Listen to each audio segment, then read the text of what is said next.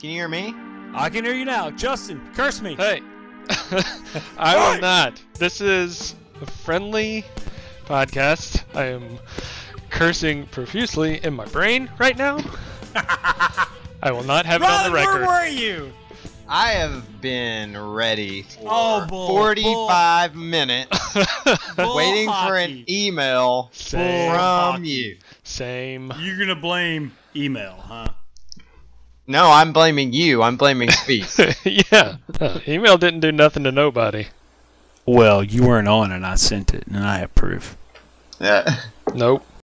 Three words: Tullahoma, Dollop. but You on 56k over there? we got the the the tweets here, and All the Uh, so you're gonna quote got- the worst line, the the worst line in this movie. it's a pretty bad Beat it. one. Beat it. we got, all all the the twitters. in No Tullahoma. one would say that. That is a terrible line. Uh, All right, so let's start. no, like this. an old grandpa might say it. No, no, no, no. That's the Someone's thing. They even wouldn't. All right, so let's start this by saying, name me a worse line for Logan Lucky than I can do all the twitters. Um, um, I got didn't nothing. write down like individual lines from the movie to try to beat that. Yeah, no, that line was even in the trailer, which is probably a reason this movie didn't get much success. Right. I would submit as an honorable mention, but not worse. I looked it up on the Google, which I, I guess there's a pattern here, Uh huh. right? You get music and everything. You got to hear the music. Did you do it? Did you write the theme song? I wrote it. I didn't record it because it's way better than what I could do. I don't know what that means. Uh,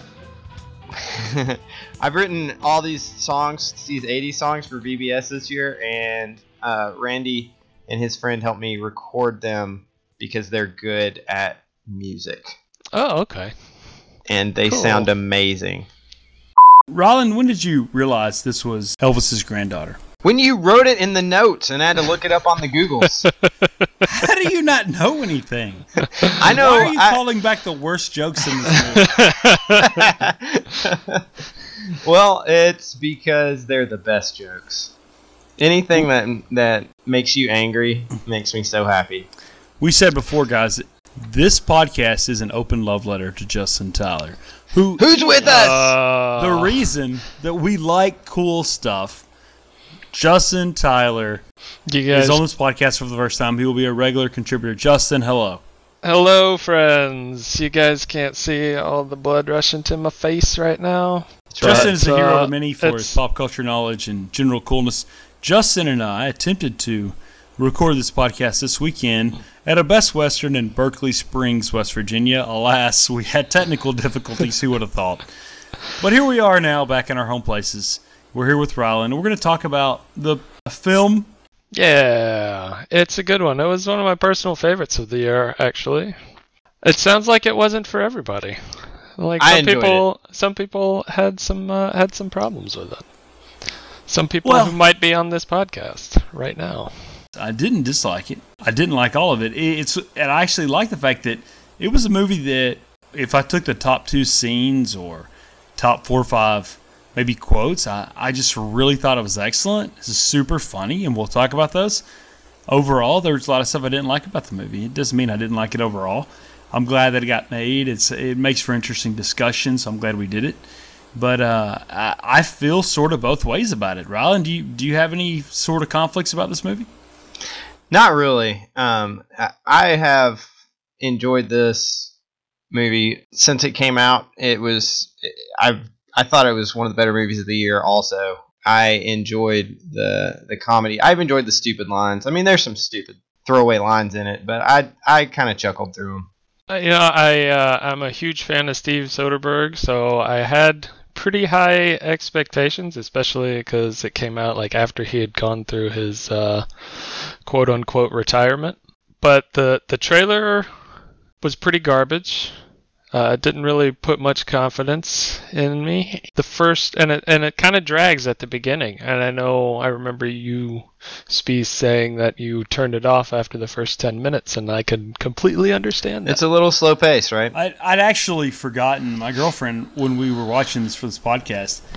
Uh, she said we watched this like four months ago, and when Katie Holmes came on, like ten minutes in, you cut it off. And I'm I'm pretty much I start what I finish what I start, but she was like, nope. She said I was like after the Adam Driver Southern accent, and then when they shook at him, she said I was like, eh, nope, next something else. So, but you know what? If I had not revisited this movie, I would not have seen the Dwight Yoakam Wikipedia prison. I, I, I wouldn't. So it, that's the way I feel about this movie. It's a bit of a labor of love at times, and when it's good, it's great. I feel like this movie really takes a little while to get into, just uh, especially coming from the South. Um, we're used to having those stereotypes about being from the South and living in the South, and you know this one leans heavily into that straight from the get-go, All and kinds of- especially yeah. like from Steven Soderbergh and all these people who are not at all from the South. Though I think I maybe he's from some of them are from Texas, but Sandra Bullock's also from Texas. Do you remember that accent? Oh boy. Why d- you didn't need to bring that up, but but I feel like he leans heavily into those uh, stereotypes to kind of to set the table so that he can subvert those expectations because he I mean by the end he very clearly has an an affection for all of them and uh, I, and I think it really comes through, but it does take a little while to get into. And when you're kind of defensive about that, uh, I feel like it can be an immediate turnoff. That's fair, Rob. Yeah, the there's a stereotype for every different type of Southern person that you might run into in this movie. Just about. I rolled with it. I, I kind of I, I don't mind uh, making fun of myself. I'm a Southern person to a degree, I guess. While it did take a little bit to get into at the beginning, when Justin Tyler tells you to watch a movie because it's good, you watch that movie and it will be good. And I, I you know, I liked it. By the time you get to the Dwight Yoakam prison scene that you mentioned, that's it. Like it's totally worth watching the whole movie just for that. Yeah, All right, once boys, it hits its that. stride, it uh, it goes all in, and I uh, I really enjoy like the last half of the movie is just kind of breathless in how it uh, in how it plays out, and I really like that. Now I got your napkin of demands here, what you want for peaceful surrender and the safe release of my guard you're holding captive. As warden, I can uh, approve buying a copy of Dance with Dragons for the prison library go up on the Game of Thrones shelf. Now, the only, the only problem is that uh, The Winds of Winter and uh, Dream of Spring have yet to be published, so those aren't available. Well, I can't do anything about what I can't control.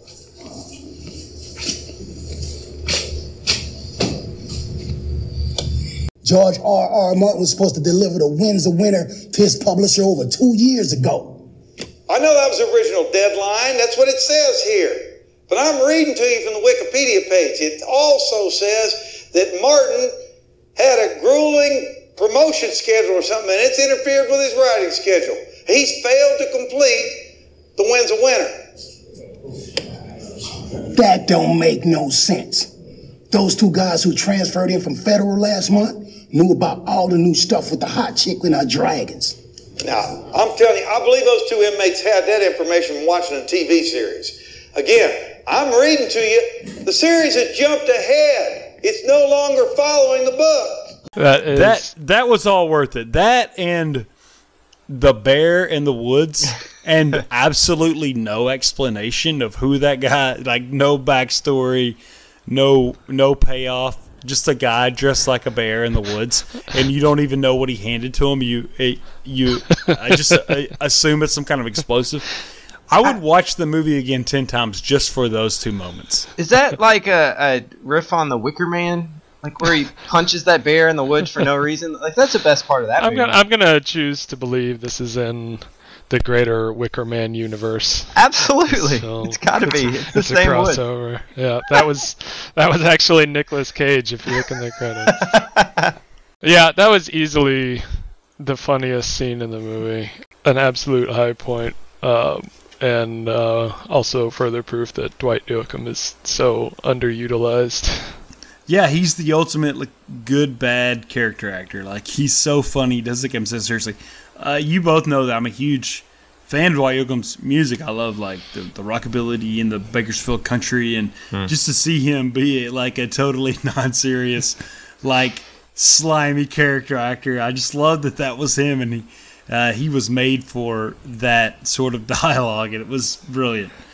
It was great. Yeah, That's perfect for him. I, I expected when I saw that that's something only I would think was like the best part of this movie. It was so subtle, and that uh, Riley and I had lunch last week and we are discussing discussing it, and it surprised me so much. He's like, "So how about that Dwight Yoakam in the Game of Thrones scene, right?" And I was like, "Yeah, yeah because that was his favorite." So uh, I'm not alone there, and, and that that made the movie weirdly for me. One thing I loved about his character too, in that in that same scene, he he walks by a guy and well, no, no, this is earlier. He walks by a guy and he's like, "Jesco, hey!" And if you haven't seen the Wild and Wonderful Whites of West Virginia or any of the other like weird documentaries that Johnny Knoxville does about these guys, um, Jesco is like he's called the dancing outlaw, and he is a crazy person, and his family is just one big tragedy. But it, it's it's like watching a train wreck, and it, it Yeah. was a really cool reference for the movie. I think. Yeah, it was popularized in the '90s uh, on PBS about um, a really good documentary about a- Appalachia, uh, and he was a really kind of cruel person, and he was sort of a like this caricature of Appalachia. And then later on, they did documentaries about Jesco White and his family, and they were in and out of prison, and and it's a really fascinating character. So they made that uh, I don't want to say homage, but they made that reference to West Virginia culture by calling one of the uh, prisoners Jesco. no, I didn't. Uh, I didn't catch that. Well, you know, you're not as quick as Rollin. No, So I'm how many times? slow. Here, here's here's how quick I am. I didn't realize Seth MacFarlane was in this movie. I didn't uh, realize it the second time I saw it. I was did like- did not realize that either. How? Did I had no idea. that? No, I'd be I had no curious to our listeners who missed that too. Like, because I, I read a Wikipedia thing about how Seth MacFarlane was in the film, and I was like, oh, he must have been dropped or had like canceled. and then I watched it again, and I was like, oh, why? Why he- of course. Justin had an explanation for why we couldn't recognize him, right, Justin? I was uh. Steven Steven Soderbergh uh, told him um, when he came on uh, he wanted uh, he wanted to make sure that everybody knew that he was one of the most hateable people on screen. Like he just wanted him to be immediately unlikable, and uh, so uh, Seth MacFarlane he made some choices, and uh, and I thought they were they worked out pretty well because Yeah, He was- Intended 'Cause I effect. think- yeah. If I wanna absolutely a piece of crap. it might be top three: British accent, leather jacket, fake mustache. yeah. Right. and and obviously like a, a just a massive tool and a, a a shill for some energy drink company with his stupid car that they set on fire. Right. And yeah, and of course, I mean, they he goes in there and he's making fun of uh, making fun of both of them. You know, the two protagonists. So it kind of lets you. Yeah, they're, they're not exactly subtle about your, you know, not liking this guy. No. How many times do you think Channing Tatum, who looks like a good athlete, so maybe not a lot, how many times Channing, Channing Tatum have to throw that hard hat in to get the shot where in the beginning where it hits that plastic bucket? I, I think he did it first try. Yeah, that's. Uh, I know you're a big Magic Mike guy, so you're obviously- No, I was wondering the same thing. That was a magic shot right there. Now that we've talked about things we like about this movie, let's talk about the number one thing we disliked this movie. I'll start. Adam Driver's accent. Didn't bother Although me. it redeems Yeah, itself it down didn't- the line. it didn't bother It's a me. slow starter, but golly, at first. Yeah, Woof. I got I got the impression that he was kind of a kind of a damaged guy, and you know he went off. He did uh, how many did he say? It was three tours in Iraq, Yeah. and you know getting his arm you know, blown off or whatever. It was, uh, yeah, I just, it didn't really, the accent didn't really, didn't really bother me. I can't say I've ever heard, actually heard a legitimate Southern accent that sounds like that, but it didn't, uh, it didn't bother me. Like I, like I felt like the, the cadence of how he talked, at least, could kind of make sense from that. If you want an authentic but over the top Southern accent, look no further than 2017's Mastermind starring Zach Galifianakis. Sorry, Zach. to me, that's the gold standard over the top yet authentic Southern accents. Well, for Well, we one, gotta do that movie one day. well, for one, we could get fired. Yeah, he's he's pulled out his southern accent a number of He's times. He's also from. Western North Carolina, so Yeah. that helps. And I think he actually lives on a farm somewhere. Yeah. Guys, both of you, uh, wh- what did you think of the music in this film? It was okay. I liked it. I liked the cues. I think we could probably do a moratorium on using Fortunate Son in movies, but uh, but it still it still worked well enough. That was the only one I really kind of rolled my eyes at. Other than that, I enjoyed it. I am in car about uh, I, I liked how they used the John Denver song. Uh, how the girl was going to do Rihanna and then she changed her mind. I didn't like that actually. That's no, I loved it because she. Yeah. Uh, the whole relationship between him and his daughter was like the heart of the movie. The rest was just window dressing, and like that scene Yeah. kind of. I think the the choice was a little bit cliche. Uh, like I said before, I think Soderbergh used those sort of uh, stereotypes, and he especially leaned into them heavily, and using country roads for these people in West Virginia. Yeah. like You know, it was a it's it's cliche and it's, It's on the nose, but it's still obvious, but it's perfect. Yeah. Hmm. It still is. worked. I don't know. I Do you guys it. think though that if this guy cares so much and he obviously had a high character towards his family and uh, he wanted to even kill, did you ever think about they had a high chance of being caught in him serving 30 years in the penitentiary for how would ruin the lives of this child? Uh, did you ever think of like how kind of strange that was? Like just the idea of this guy with character that wanted to truly be a family man. Like it wasn't out of desperation. It's not like they were poor or whatever. So uh, when you really think about it, like the reality of it, that I, I don't think I could really get very far with that. Um, I I think that's that's fair, but it's also kind of overlooking the the artifice of movies, right? Like, I mean, this is this is a movie, and he's never going to. He's obviously never going to approach like the realistic matters of of of the the subject matter, right? The realistic implications of it. Why why didn't they go to prison for burning Seth MacFarlane's SUV? Justin and I talked about this last night. He had a good explanation. Like that's was so blatant and obvious. Of all the things, like he goes to jail for 90 days for accidentally crashing into a convenience store with a suspended license, but yet they burned down a $85,000 vehicle. Uh, yeah, how, how do you get there? Well, uh, my thought is they're not really great explanations, but my thought is that well, the guy that was uh, the Seth MacFarlane character. I forget his name. What is it? It's something Uh, terrible. Max, Max, Some- Justin I don't know. Tyler. Man, Burn. Cool.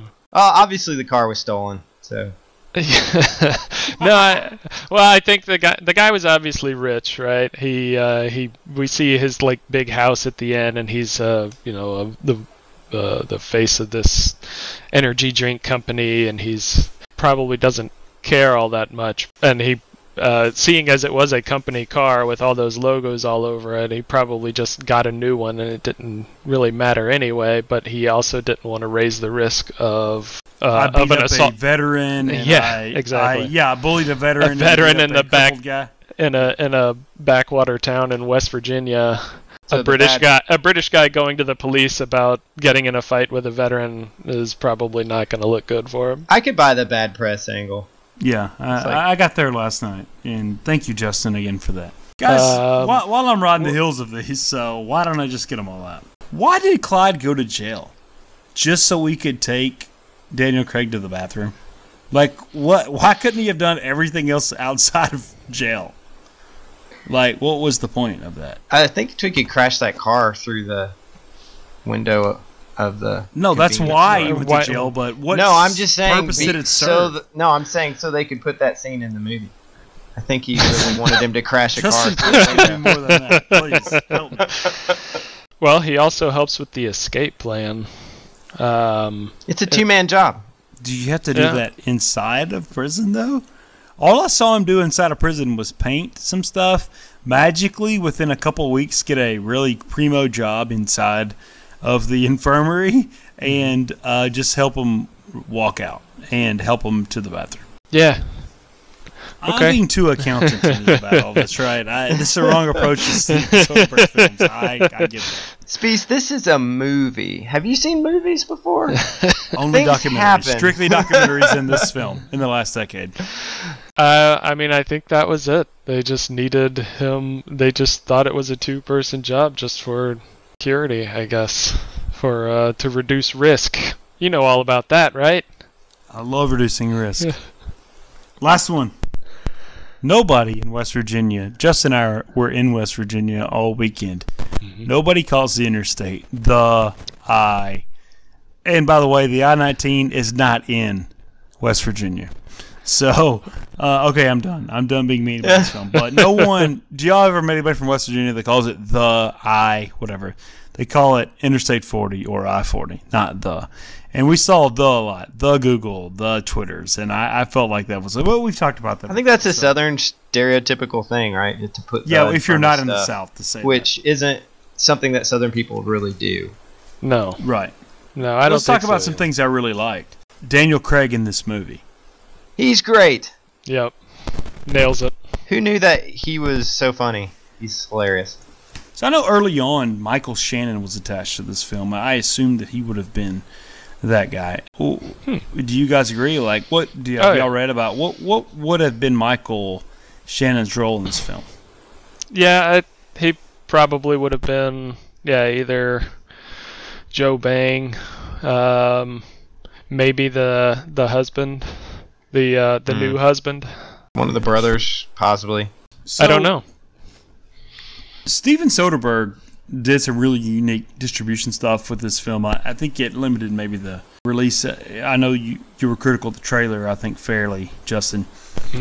Uh, they did not get a traditional distribution deal for this. I know they did the um, international rights. They sold those and they used that to fund the marketing for the domestic rights. So they pretty much probably made their money back on you know the HBO and the Amazon Prime rights and everything. I think that's really uh, interesting. It kind of reminds me of how Jason Isbell basically does from top to bottom all, all of his stuff. Now, are we going to see this moving forward? I know Soderbergh in a lot of ways has has been a trendsetter and a pioneer as far as uh, these guys that are really the intellectual property of these films, kind of kind of getting more of the cut. So, have y'all read anything in, in about that? I, I think he's a really good trendsetter for that. Yeah, I mean, this isn't. I think that's one of the reasons he actually returned. Uh, one of the reasons he retired was because he didn't want to deal with the the industry anymore, right? And I think he came came up with a way to to get around a lot of that, and uh, and I think that's one of the reasons he actually came back. I don't know if you saw his um, his series that he did on was it on HBO? I don't recall what it actually aired on, but it was called Mosaic, and it was. Uh, he actually did something really interesting with it. Uh, it was actually originally released as like um, as like an app on your phone, and you could watch you you could see the story play out in in different uh, from the perspective of uh, uh, different characters, and it was um, and then like they re-released it later as like a six or I think it's six episodes series. But uh, but he I, I think that's the only reason he's actually come back is to um, sort of play around with uh, with technologies and um, and to play around with different distribution models and uh, I think that's one of the things that actually attracts it attracts him to uh, back to the world of making movies. Justin, you have a really good like NPR soft voice. Like, Hi guys, today oh, you, you, you really missed your calling. I know you're a software engineer and uh, successful guy, but if you if anything ever happens to Terry Gross, God forbid, I think you've got I think you've got I think you got that locked up. Well, uh, thank you very much, Space. You got a nice I whisper. will, uh, Oh, and the next uh, I'll take that into consideration. I use this for my reel when I started playing for new jobs. you're in. You're totally in. Ju- Uh, no, you're on this podcast, man. This is your new yeah, Oh, yeah, is you're tied new- up. All You're, you're booked. This this is my gateway to success right here. This No, is how is it all no begins. gateway. This is it, beginning and the end. You're locked in. You signed a really big contract. You had no idea for no money and, and for uh, 50 years, basically a lifetime sentence. Let's let's talk about who wrote this movie. I think that's an underrated not talked about. Yeah. It seems obvious that Soderbergh's wife wrote this movie because this is, to me, if you asked me who wrote this movie and I had no clue, it would be more of a a cinephile and a big fan who carefully has watched a lot of really good movies and has obviously very carefully watched every Soderbergh movie. Uh, the jokes inside the film of you know Ocean 7-Eleven and all that. She's not named, and uh, there's a fake name, a person that doesn't really exist attributed to writing this movie. It's pretty well vetted out that it was probably his wife, and obviously he had a, maybe some to do with it. But it seems like someone watched uh, Masterminds, every Coen Brothers movie ever, and very carefully every Soderbergh movie, and did a pretty good job of, of kind of doing the outline of this film. That's what I would say. Uh, and obviously, Soderbergh came out of quote unquote retirement. Do y'all agree with me that this is Soderbergh's wife? I, I didn't really care enough about the mystery to look into it. I, I did uh, I did think it was interesting the uh, the mystery about the the writer like using the pseudonym in the first place. I don't know why that was, but it was uh, Rebecca Blunt, right? And she's got no other credits, just a vague biography on IMDb. I love how little you guys know about who wrote this movie. Yeah. All right, Justin, rapid fire, rip it. this is your time to get everything you want to get out about this movie. All right. Well, let's touch back on what I was saying before. How I think uh, I I do think that the like even though he likes to dress it up with these fancy you know heist trappings, uh, I do think that the actual heart of the film was his relationship with his daughter and how the, the entire heist happens because right after his ex-wife threatens to take her down into um, I forgot the I Charlotte? Virginia. those details. Yeah, they were moving down to Virginia, and that was when he, you know, decided he needed the money, and and it's immediately after that we go to the bar and we see him say, you know, cauliflower to his brother, which uh, starts the whole heist plan. And then uh, Did you say cauliflower to me? which is just such a bizarre and like I, I thought it was a great little detail you know that's just it's just kind of out of nowhere and i thought it was hilarious but like the the daughter's arc is is pretty great as well like how you know at the beginning she's you know gonna do singing umbrella and she's getting the the extent she's so you know uh, excited about getting hair extensions and her fake tan and then you know by the end she kind of like that she evolves out of it. I do Yeah, like that part. yeah Sort of naturally. Yeah. yeah, yeah. It's uh, it's simple, but it's it's like really effective. I thought, and the daughter was just adorable. I like that the job itself was actually pretty uncomplicated. like it's it's pretty much just a smash and grab. You know, they break the guy out of prison. They they uh, put a bomb, and then they uh, a couple bombs, I guess. They they take out the the network at the at the speedway, and then they put another bomb into the uh, into the money vault, and then they just suck the money out with a vacuum, and then uh, you know, and then they put him back in prison. You know, it, it's it's a fairly straightforward job, but like the only reason that it's effective is because they use they were pulling they they pulled it off by using like the flaws of some of the more like powerful quote unquote large ego characters. So like they were able to pull off the prison thing because the warden wouldn't call in the authorities. They were able to pull off stealing the stealing the money from the speedway uh, because yeah, the the speedway just wanted just got their you know huge blank check insurance payout. They were able to use uh, like the sister was able to uh, use the, the the new husband's uh, ego to get him to upgrade to that better car by insulting him, and so she could hotwire it and use it for to get to make better time. I know Uh, you talked about the role of um, their sister's character and how that represented women fairly, unfairly. Justin, tell me a, a little bit about that. I think that what you just said sort of touches on that. She easily manipulated Roy from the office. Yeah. Uh, I thought a lot of the women were a bit underserved in the movie. Um, that was probably my biggest complaint. Um, a lot of the, the female characters, like um, Katie Holmes' character, was you know pretty much a nag through the whole through the whole movie. Um, you know, trying to take the daughter away and just seeming sort of vain and um, even though like it, it also does kind of just kind of show that uh, um, Jimmy Logan, um, Channing Tatum's character was was wasn't that wasn't actually that great of a guy either. Like they were they were actually pretty complex characters. Like they weren't perfect.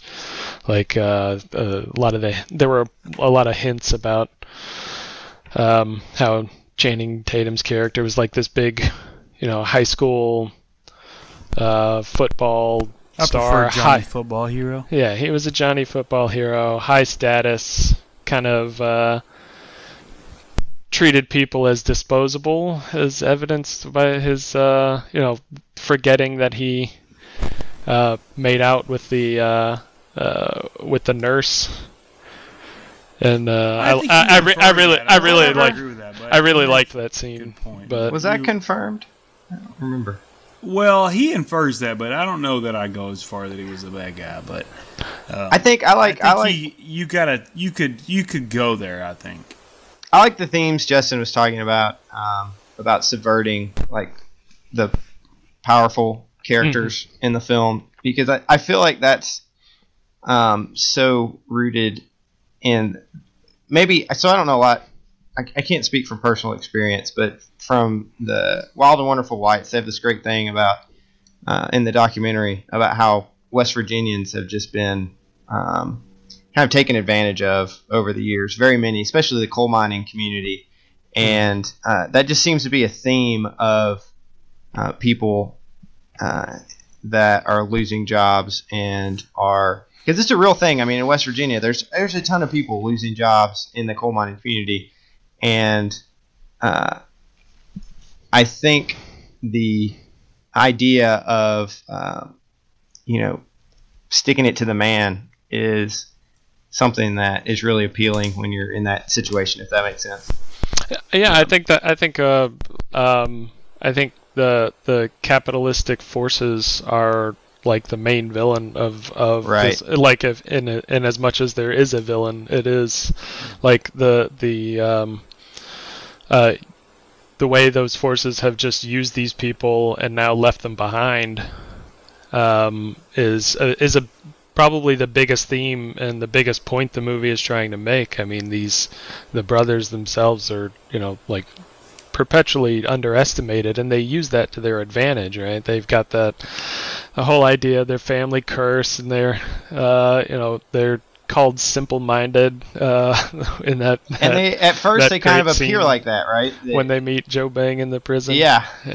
Like, people say that People say that. That's so, that's so perfect. and you know and he gets and like every system in the movie is is working against them you know like he Yeah. he gets fired for the for liability reasons um Just uh, they even make like some offhand comment in the bar about how there's a chemical leak upstream affecting their ability to run the business so they had like limited ice that he could use for a martini yeah just like the whole area seems to be going through a lot of trouble and then like and then the FBI continues to chase down these people. Like they've got that uh, that scene at the end with uh, with Hilary Swank's character, where like even though everybody's fine, you know, every, it's like a victimless crime now. Everybody, nobody cares, nobody wants them to get caught, and yet the system is still working against them. Like you had that specter of of the FBI sitting there watching them. Like I'm glad you brought that up, Justin. A couple of bones I want to pick with Hilary Swank. oh, she was making some choices First, this movie. where do you come off, Hillary? Second, would they not have met her and everything? They obviously would identify the brothers as targets. And at the end, no one has ever laid eyes on her. Like, how would she, as the lead investigator, how would they? She have not interviewed all of them. That is a great question.